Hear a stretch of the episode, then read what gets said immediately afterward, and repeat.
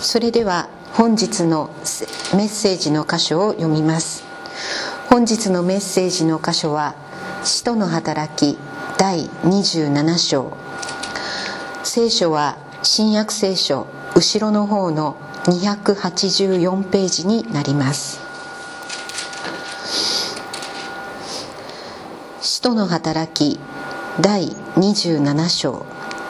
さて私たちが船でイタリアへ行くことが決まった時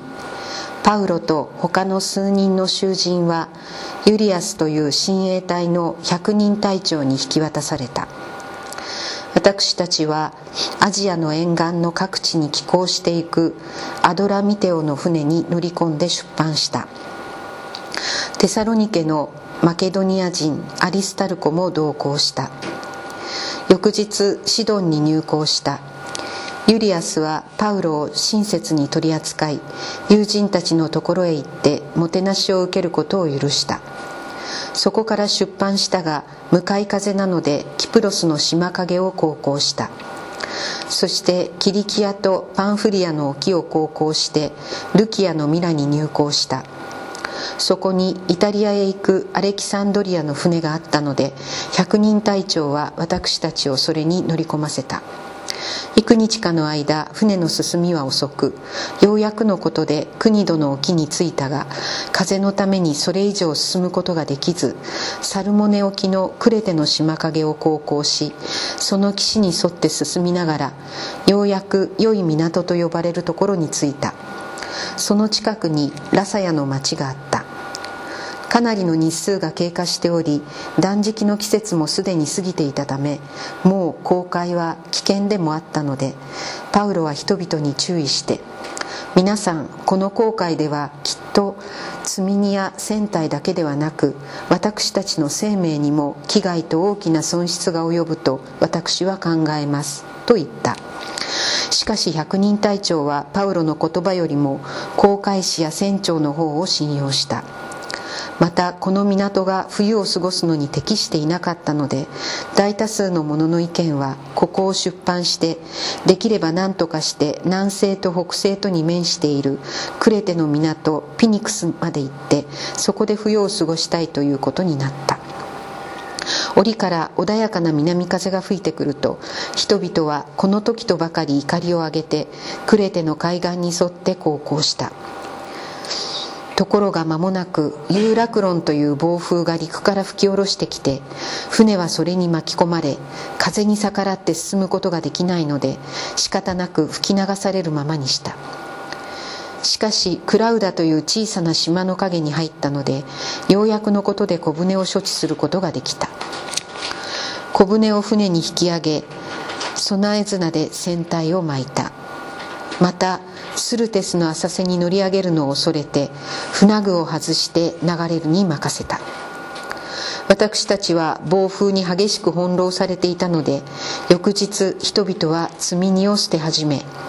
3日目には自分の手で船具までも投げ捨てた。太陽も星も見えない日が幾日も続き激しい暴風が吹きまくるので私たちが助かる最後の望みも今や絶たれようとしていた。誰も長いこと食事を取らなかったがその時パウロが彼らの中に立ってこう言った。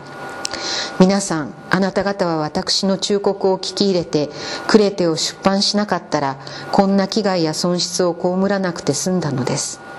しかし今お勧めします。元気を出しなさい。あなた方のうち命を失う者は一人もありません。失われるのは船だけです。昨夜私の主で私の仕えている神の見つかいが私の前に立ってこう言いました。恐れてはいけませんパウロ。あなたは必ずカイザルの前に立ちます。そして神はあなたと同棲している人々を皆あなたにお与えになったのです。ですから皆さん元気を出しなさい。すべて私に告げられた通りになると私は神によって信じています。私たちは必ずどこかの島に打ち上げられます。14日目の夜になって私たちがアドリア海を漂っていると真夜中頃水夫たちはどこかの陸地に近づいたように感じた。水の深さを測ってみると40メートルほどであることが分かった。少し進んでまた測ると30メートルほどであった。どこかで暗礁に乗り上げはしないかと心配して友から4つの怒りを投げ下ろし夜の明けるのを待った。ところが水夫たちは船から逃げ出そうとしてへさきから怒りを下ろすように見せかけて小舟を海に下ろしていたのでパウロは百人隊長や兵士たちにあの人たちが船にとどまっていなければあなた方も助かりませんと言った。そこで兵士たちは小舟の綱を断ち切ってそのまま流れ去るのに任せた。ついに夜の明けかけた頃パウロは一堂に食事をとることを勧めてこう言った。あなた方は待ちに待って今日まで何も食べずに過ごして14日になります。ですから私はあなた方に食事をとることを勧めます。これであなた方は助かることになるのです。あなた方の頭から髪一筋も失われることはありません。こう言って彼はパンを取り一同の前で神に感謝を捧げてからそれを裂いて食べ始めた。そこで一同も元気づけられ皆が食事をとった。船にいた私たちは全部で276人であった。十分食べてから彼らは麦を海に投げ捨てて船を軽くした。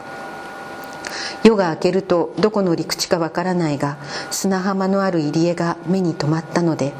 できればそこに船を乗り入れようということになった。怒りを切って海に捨て同時に梶綱を解き風に前の方を上げて砂浜に向かって進んでいった。ところが潮流の流れ合う浅瀬に乗り上げて船を座礁させてしまった。へさきはめり込んで動かなくなり友は激しい波に打たれて破れ始めた。兵士たちは囚人たちが誰も泳いで逃げないように殺してしまおうと相談した。しかし百人隊長はパウロをあくまでも助けようと思ってその計画を抑え泳げる者がまず海に飛び込んで陸に上がるように。それから残りの者は板切れやその他の船にあるものに捕まっていくようにと命じた。こうして彼らは皆無事に陸に上がった。本日はこの箇所から「元気を出せ」と題してメッセージをお願いします。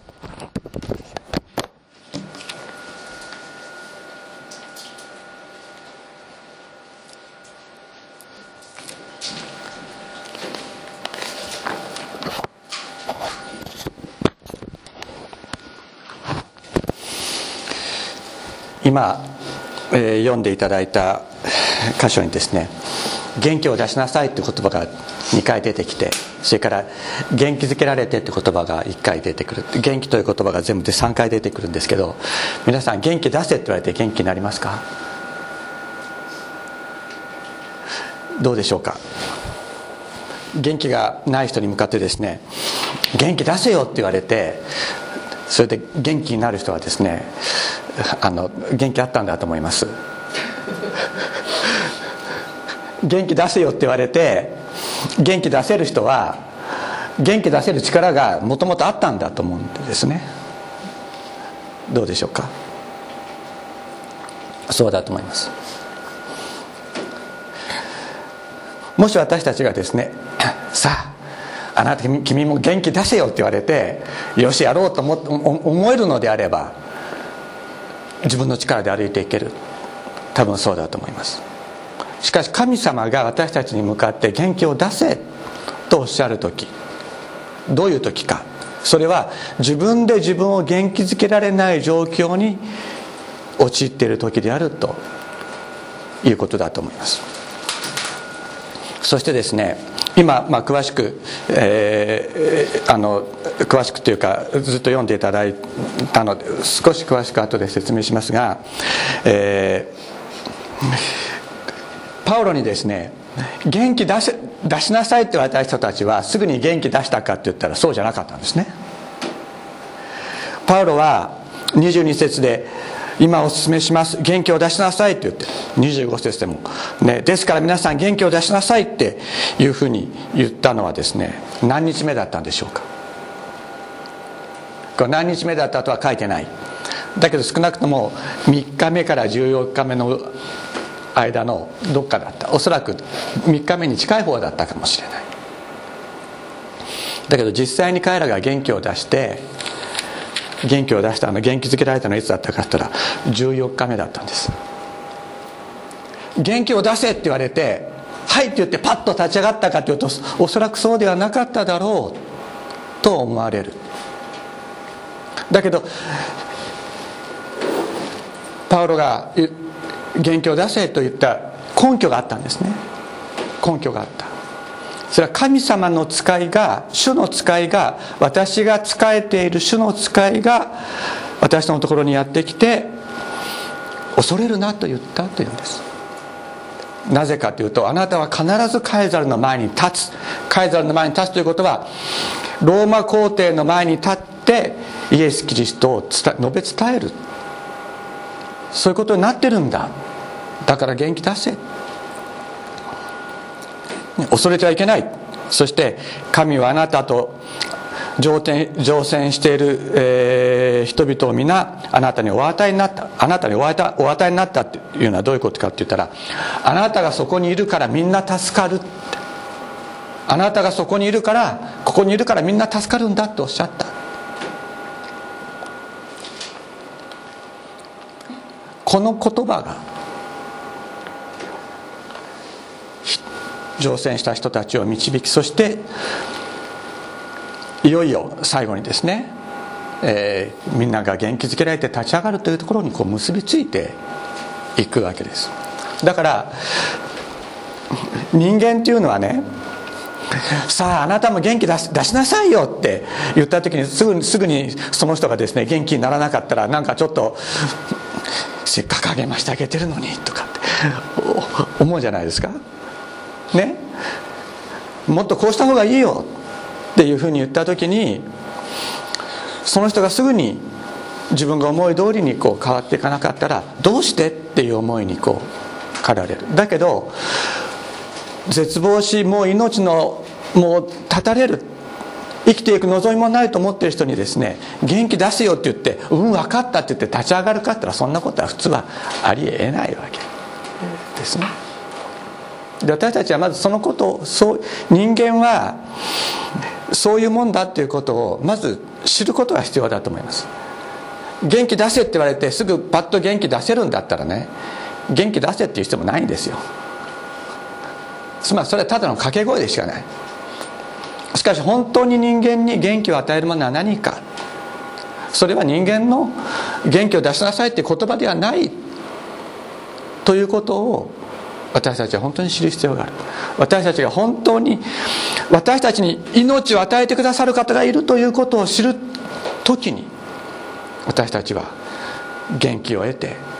立ち上がっていくことができるのです、えー、地図がないとですね今日のところは一体どういうことどういうことなのかちょっとわからないと思いますのでちょっと地図を見ながら、えーえー、やっていきます。ちょっと電気消しますかね、えー、今出発のところはどこかというとカイザリア。あのこのここがイスラエルですね。で、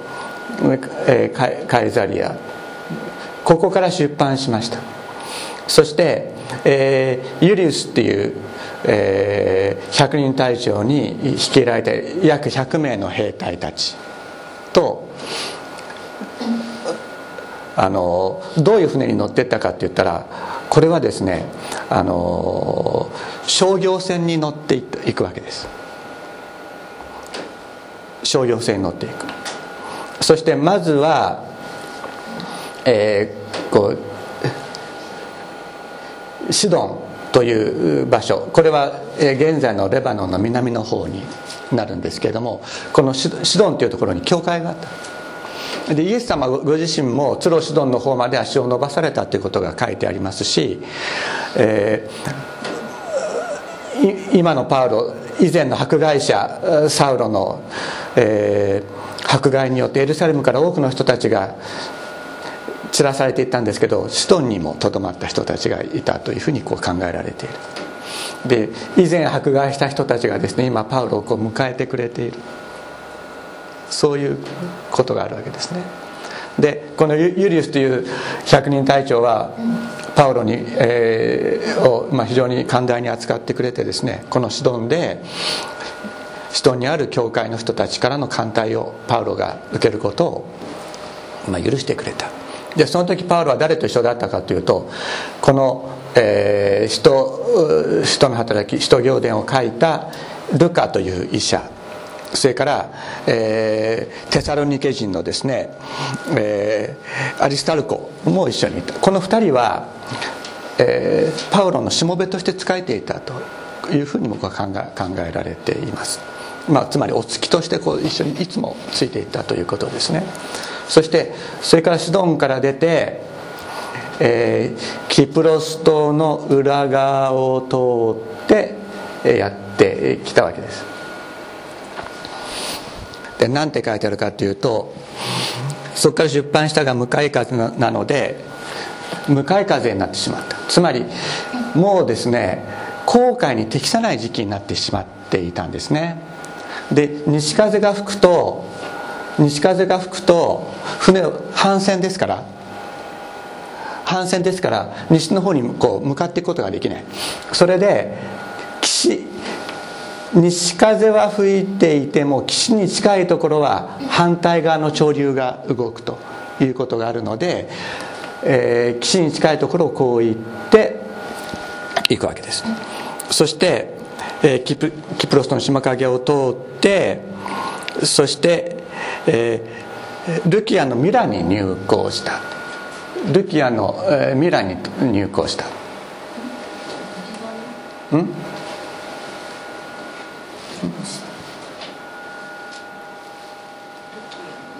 あここです。そしてそれからえー、そこにイタリアへ行くアレキサンアレキサンドリアの船があったというふうに言うんですがどういうことかというとアレキサンドリアってこの辺ですね。あの地図もうちょっと下まで作っておけばよかったんですけどアレキサンドリアっていうのはエジプトです。でエジプトはこのヨーロッパ世界の穀倉地帯と言われてた。で、まあ、ナイル川がありますからそのエジプトには非常に多くの小麦があった。でそれを、えー、っとイタリアに輸出してたわけです。そしてその輸出を担っていた船というのは1隻や2隻じゃなかったんです。で船団があった。そして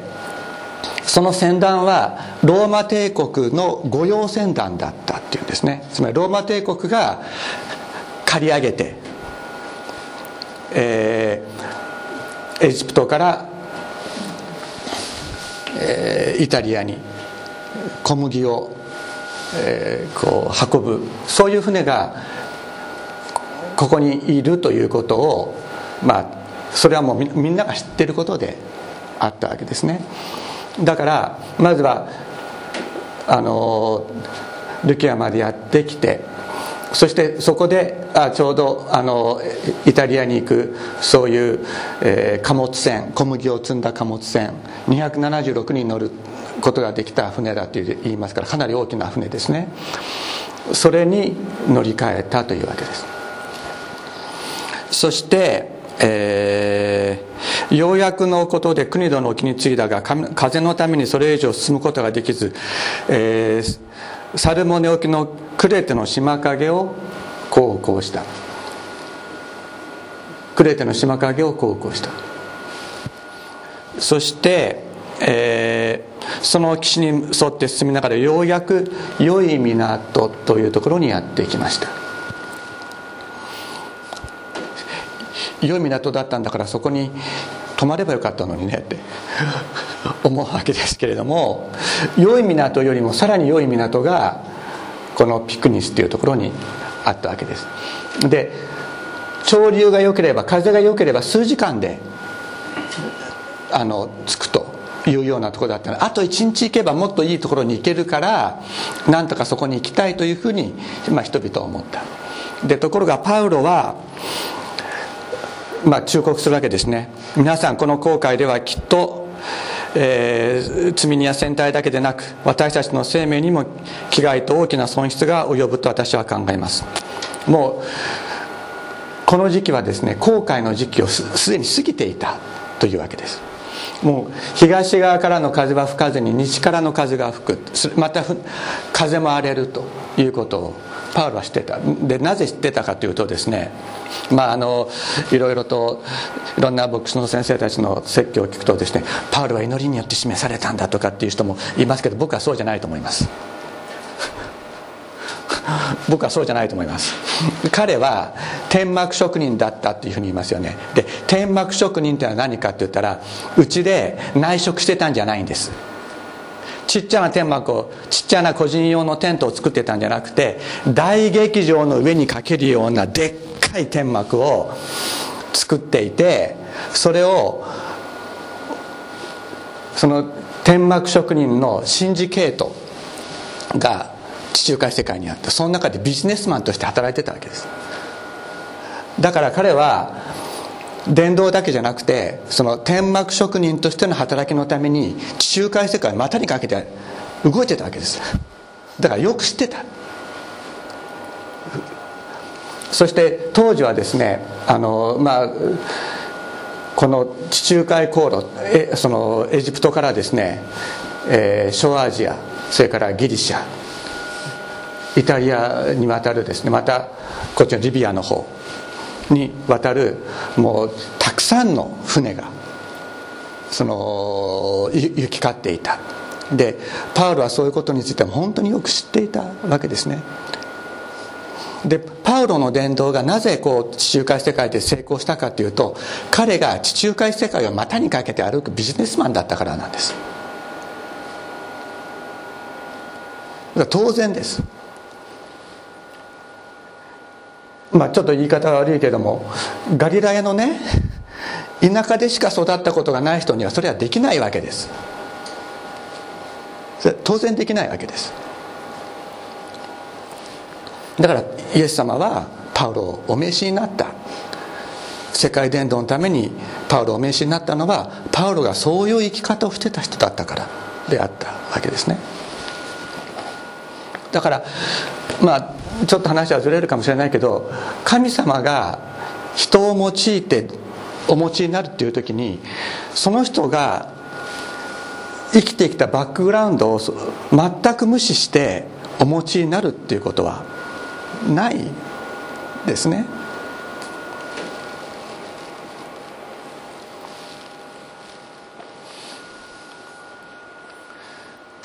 さてところがこの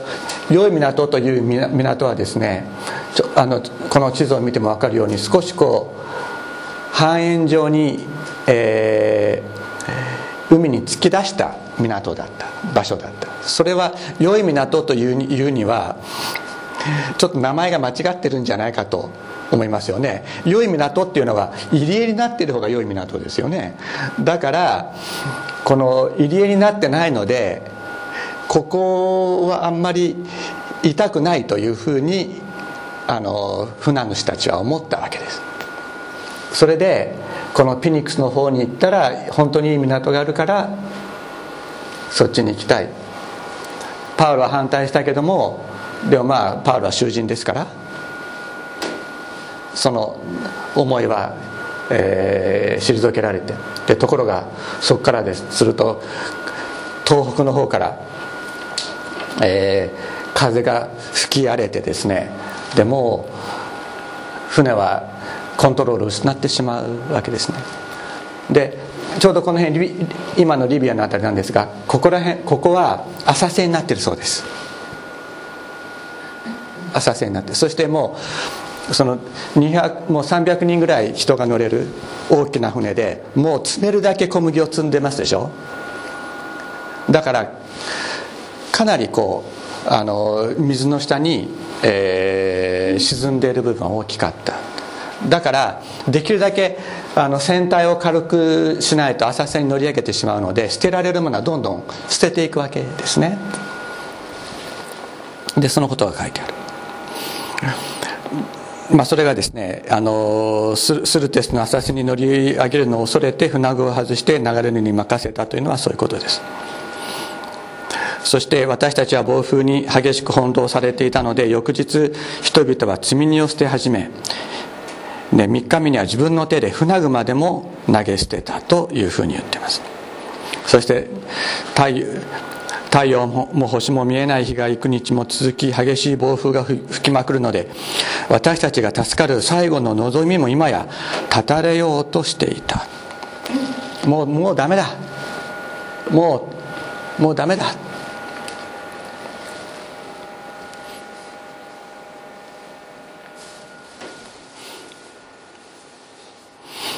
その時にですね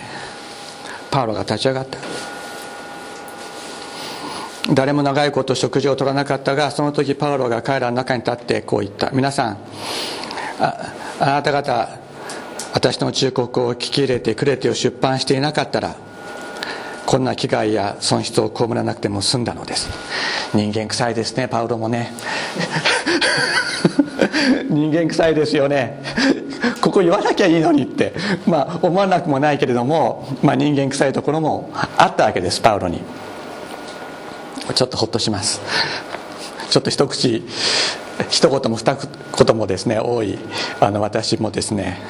あパウロ先生もそういうとこあったんだなというふうにちょっと思うところはありますね。まあそれはいいんですが、まあ、そこでここで重要なのは何かというと23節昨夜私の主で私の仕えている神の見つかりが私の前に立ってこう言いました。恐れるなパウロ。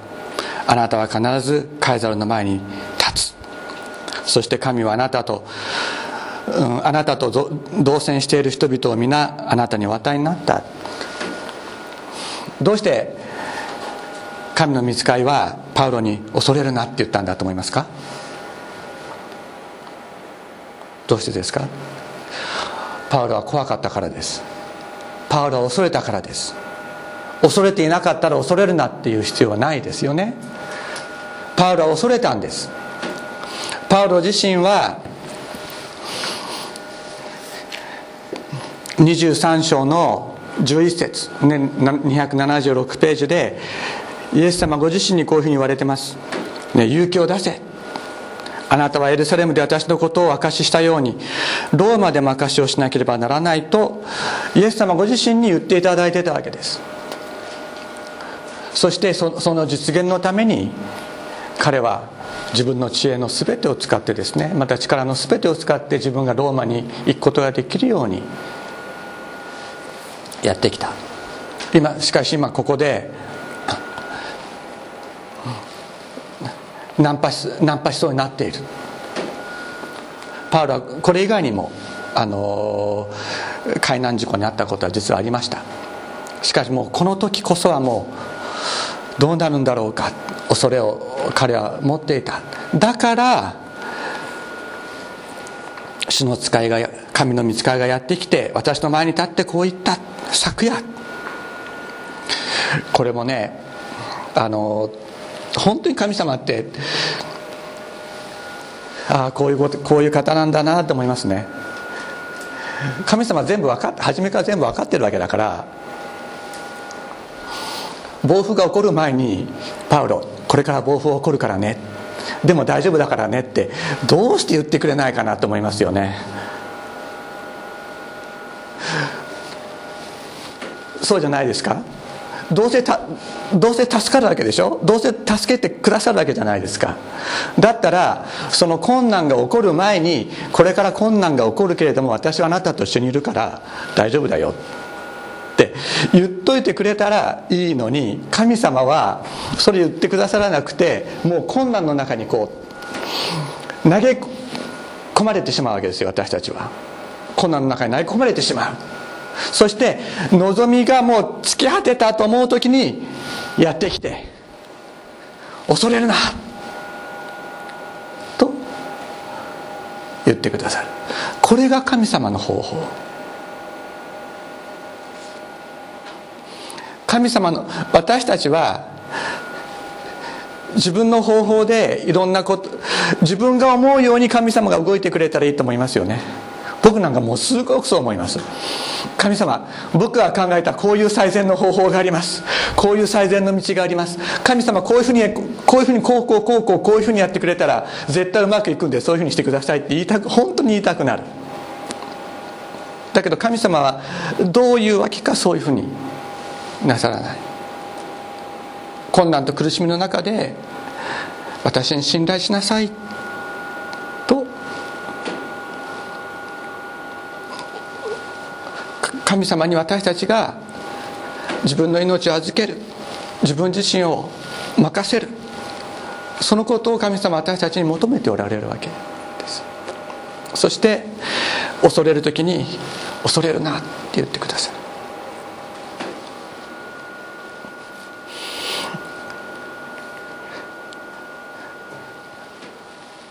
パウロはイエス様ご自身からローマでも私の証をせよとそういうことになっているというふうに言われました。そうしなければいけないと言われた。しかしもう一度ここで望みがそのことが本当に起こるんだろうかと確信が揺らぐような出来事が起こった時に神様はもう一度パウロのところに見つかりを使わせてあなたは必ずカエザルの前に立つことになっている。あなたが今ここにいるからもう破船しそうなこの船も救われ船もじゃない船は壊れるけれども乗ってる人たちはみんな助かる。あなたがここにいるからだとおっしゃるわけです。パウロを勇気づけたものは何だったか。私があなたに与えた働きはまだ終わってないよ。私があなたにさせようとしている働きはまだ終わっていない。これがこれを成し遂げるまでこれが成し遂げられるまで私はあなたを見捨てない。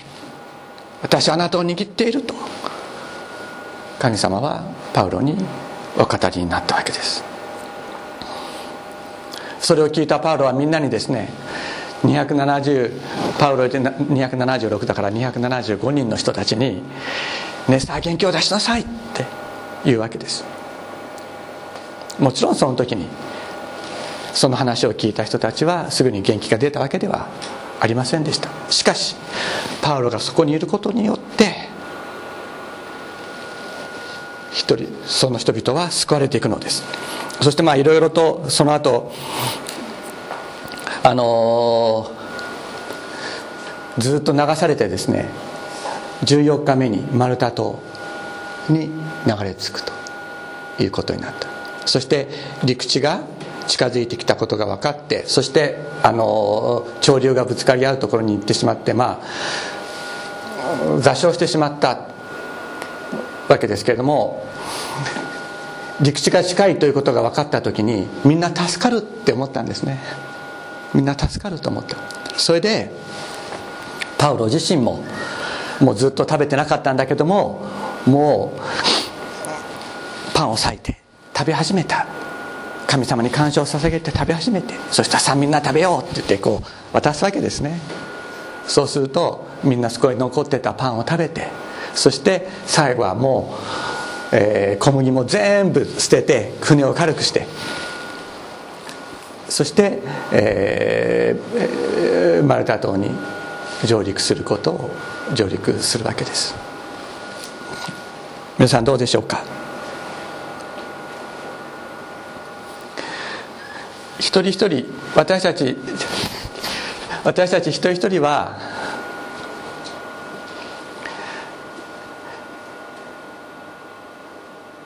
自分が何のためにこの世に存在しているのか分からなくなることがあります。自分がなぜこの世に存在しているのかが分からなくなる。また自分がこういう道で進んでいきたいと思う道が閉ざされることがある。その道をどんなに突き破ろうとしても絶対に突き破れない。そういう壁にぶち当たることがあるある時に。私たちは自分がなぜ存在しているのかということが分からなくなる。そして絶望する。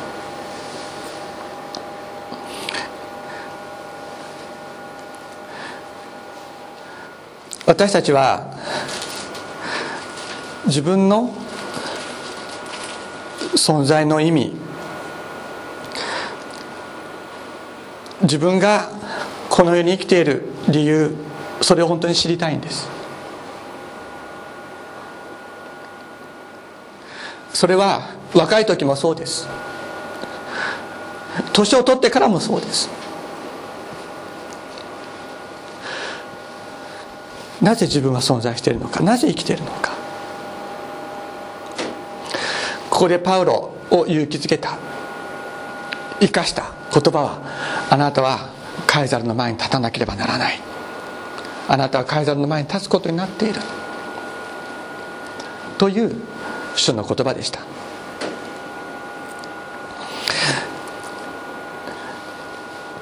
もちろん私たち全員がですねカイザルの前に立つわけではありません。しかし神様私たち一人一人一人にさせようとしておられることがあるわけです。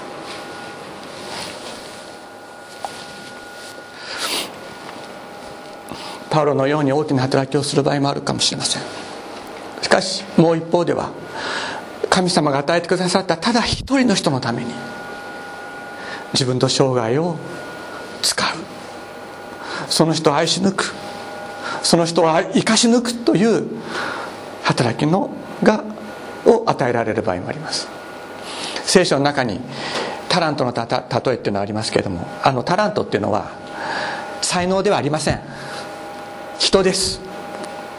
5タラント与えられる人がいる。5人の人のために自分の生涯を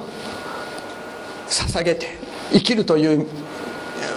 ように神様に求められる場合がある。あるいは1タラント1人の人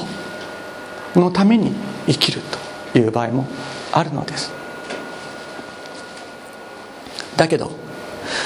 5タラントが尊くて1タラントが尊くないということはないですね。神様が与えてくださっている働きが一人一人にある。それを私たちは本当に知りたいのです。神様の声を聞きたいのです。自分がこういうふうに進もうと思ってた道が閉ざされた時に神様の声を聞きたいのです。神様私にあなたは何をさせようとしていらっしゃいますか？私が思う道でないのならばあなたが備えられたあなたが計画しておられる道があるに違いありません。それを私に教えてください。私たちは聞くことが必要です。そしてそういう時に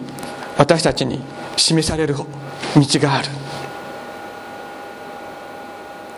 私たちは生かされるのです。そして私たちが生かされるだけでなく私たちを通して生かされていく人たちがいるのです。先ほどイザヤ書の42章ご一緒に読みました。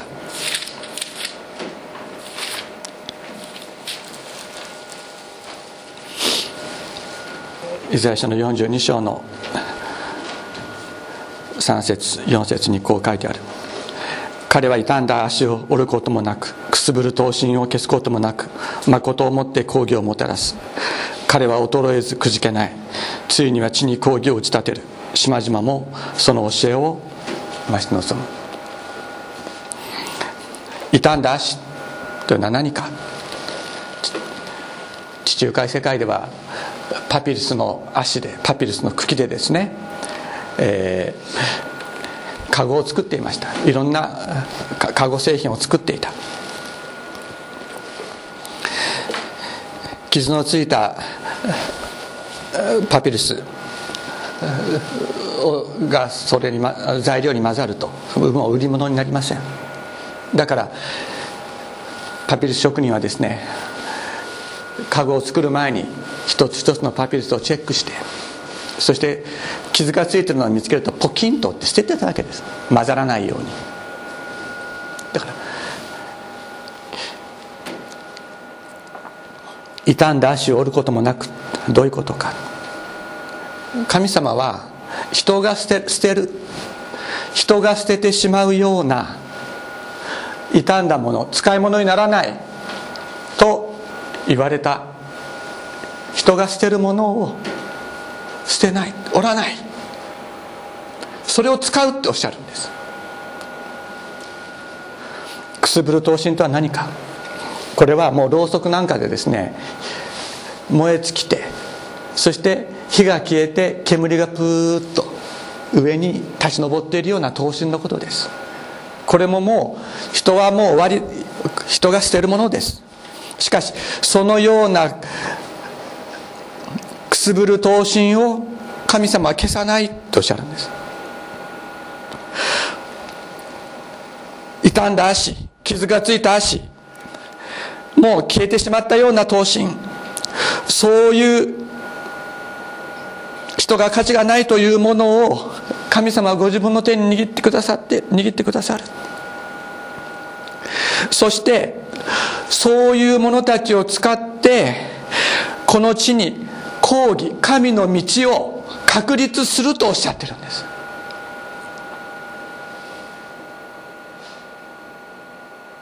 傷んだ足というのは誰で誰のことでしょうか？くすぶる闘身というのは誰のことでしょうか？人が人に否定される。お前はいなくてもいいと言われることがある。それによって私たちは本当に傷つきます。倒されてしまいます。ある時には病気になることだってある。しかしそういうような者たちを神様は捨てない。神様手に握ってくださっていて癒してくださって完全なものとしてくださってもう一度立たせてくださる。そういう者たちを使って神の国を神の道をこの地に確立する。これが神様の御心であります。この神様の御心が癒しの御手が私たちの上に置かれる時にたとえ人に否定されても倒れても神様が私を私たちを立ててくださる。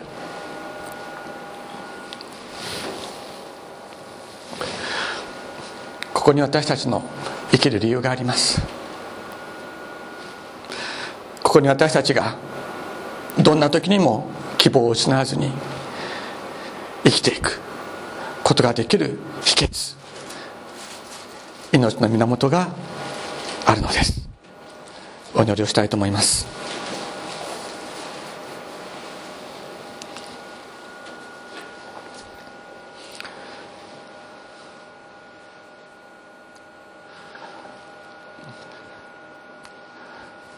天皇お父様今日もあなたの名を呼んで祈れることを感謝します。私たちは人生の壁にぶつかることがあり人生の破線に遭うことがあります。また人に否定され倒されることがあります。しかし主イエス様あなたは語ってくださいました。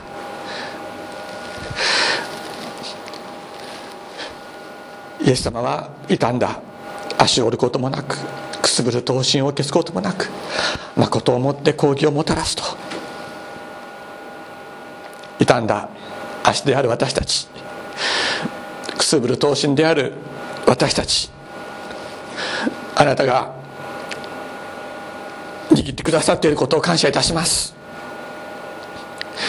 主をどうぞあなたの御手の中で私たちを癒してください。あなたの御手の中で私たちを私たち命を注いでください。主様どうぞこんな傷んだもの